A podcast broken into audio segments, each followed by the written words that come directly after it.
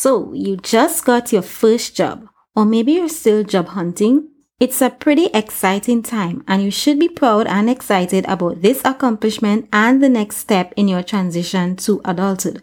But before receiving your very first paycheck, there are a couple things that you should know and understand about your salary and about salary deductions. So, in today's episode, I'd like to share some of these things with you. Keep listening.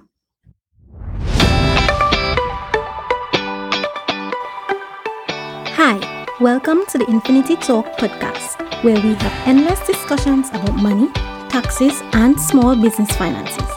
I am your host, Cheryl Thomas, and I specialize in accounting, bookkeeping, and finances.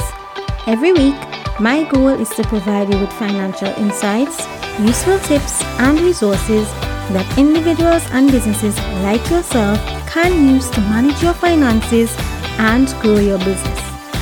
Thank you for joining us, and I hope you enjoy this week's episode. Let's get started.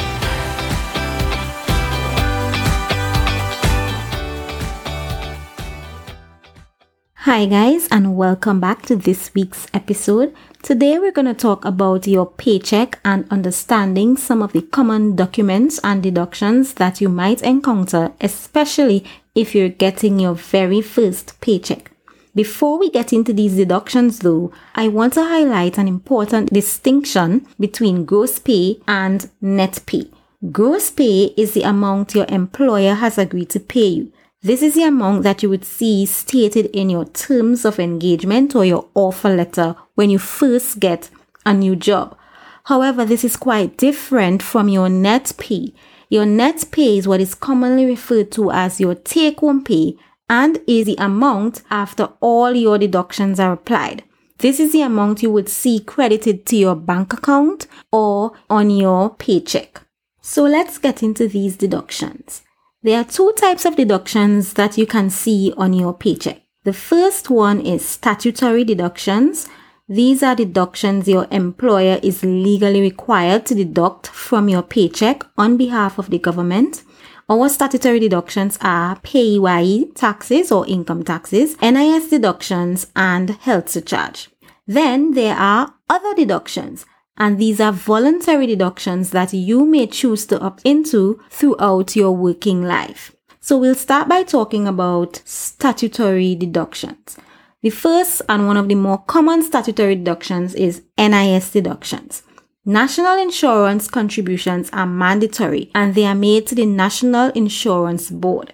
Your employer is legally required to contribute two thirds of your NIS contributions on your behalf, while you will contribute the other one third from your salary.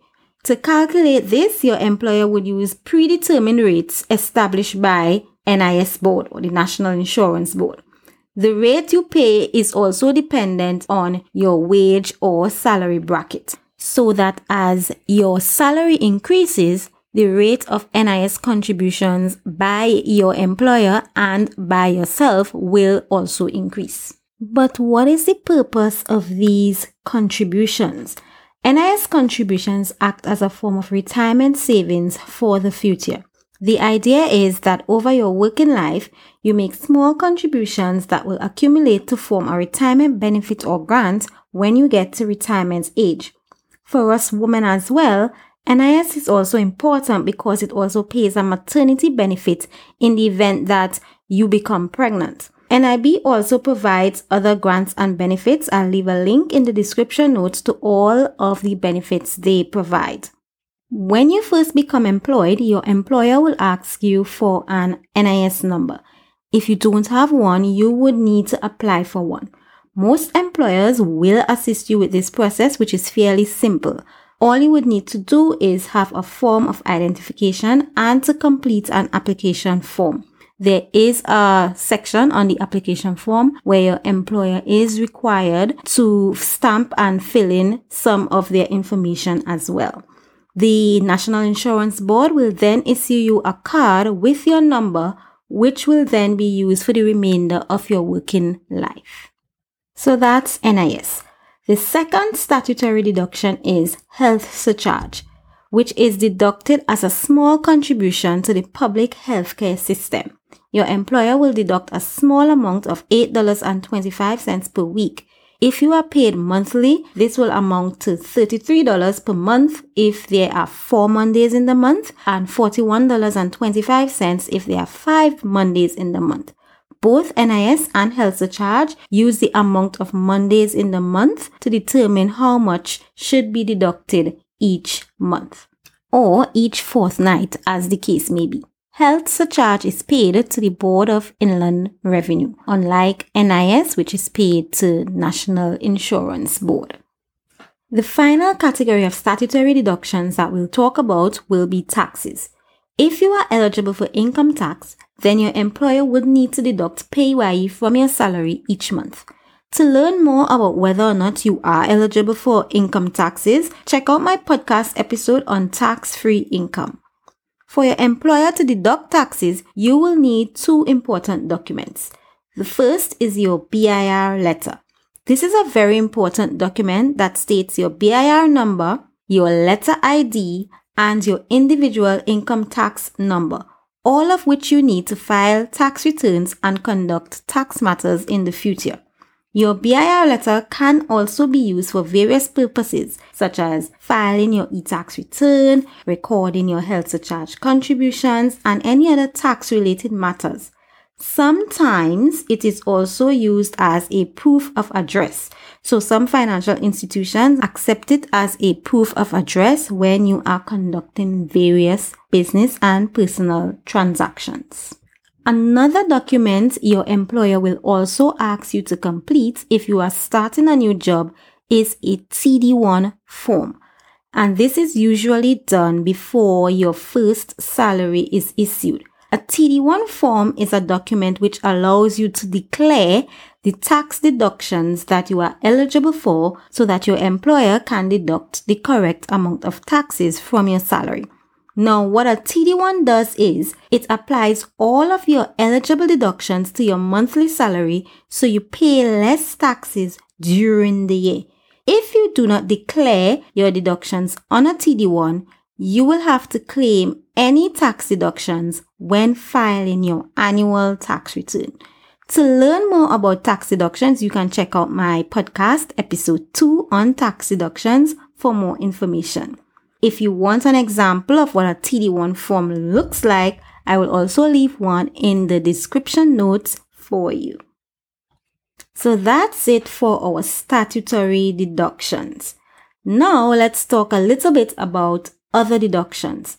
Other deductions are not required by law, but more so something that you have opted into. So some examples are private health or life insurance plans, pension fund plans or schemes, um, maybe a loan from the bank or savings to your credit unions or to your banks, you know, optional stuff like that. These deductions are optional and unique to each employee. So what usually happens is if you want any of these deductions to come directly from your salary, a letter of authorization is usually used to inform your employer that you have agreed, for example, to have your health insurance or life insurance company or your bank take a certain amount from your check each month. You can have as many of these optional deductions as you'd like, and they are very useful, especially if you're using them as a form of automatic savings, especially to your bank or to your credit union. So, just to recap everything we spoke about today, your paycheck consists of deductions that are both legal and non-legal. Your statutory or legal deductions are NIS, health surcharge, and taxes if you're eligible. Any other deductions are optional and would require an authorization letter to your employer to have the money taken directly from your salary. That's it for today's episode, guys. Thank you for listening. I'm confident that you are ready to receive your first paycheck. And if you already get a paycheck, you understand more about how these deductions work and how they are applied to your salary. Before you go, stay tuned for today's Infinity Gems. Another document you should expect from your employer when starting a new job is a Terms of Engagement letter, sometimes called an offer letter. Your employer should issue you with a formal letter outlining the terms of your engagement.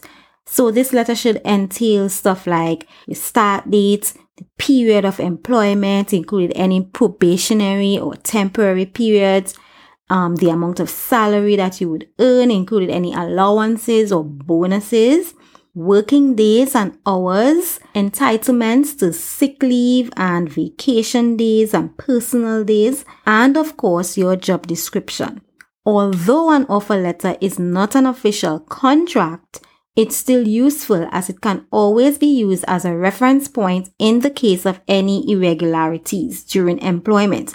And this is more common than you think. So when starting a new job, always ensure that you receive an official terms of engagement or offer letter from your employer.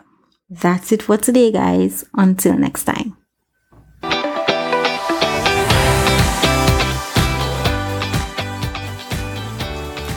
Thanks for taking the time to join us on this episode of the Infinity Talk podcast. I hope that I was able to leave you with gems that can help you to improve your personal or small business finances.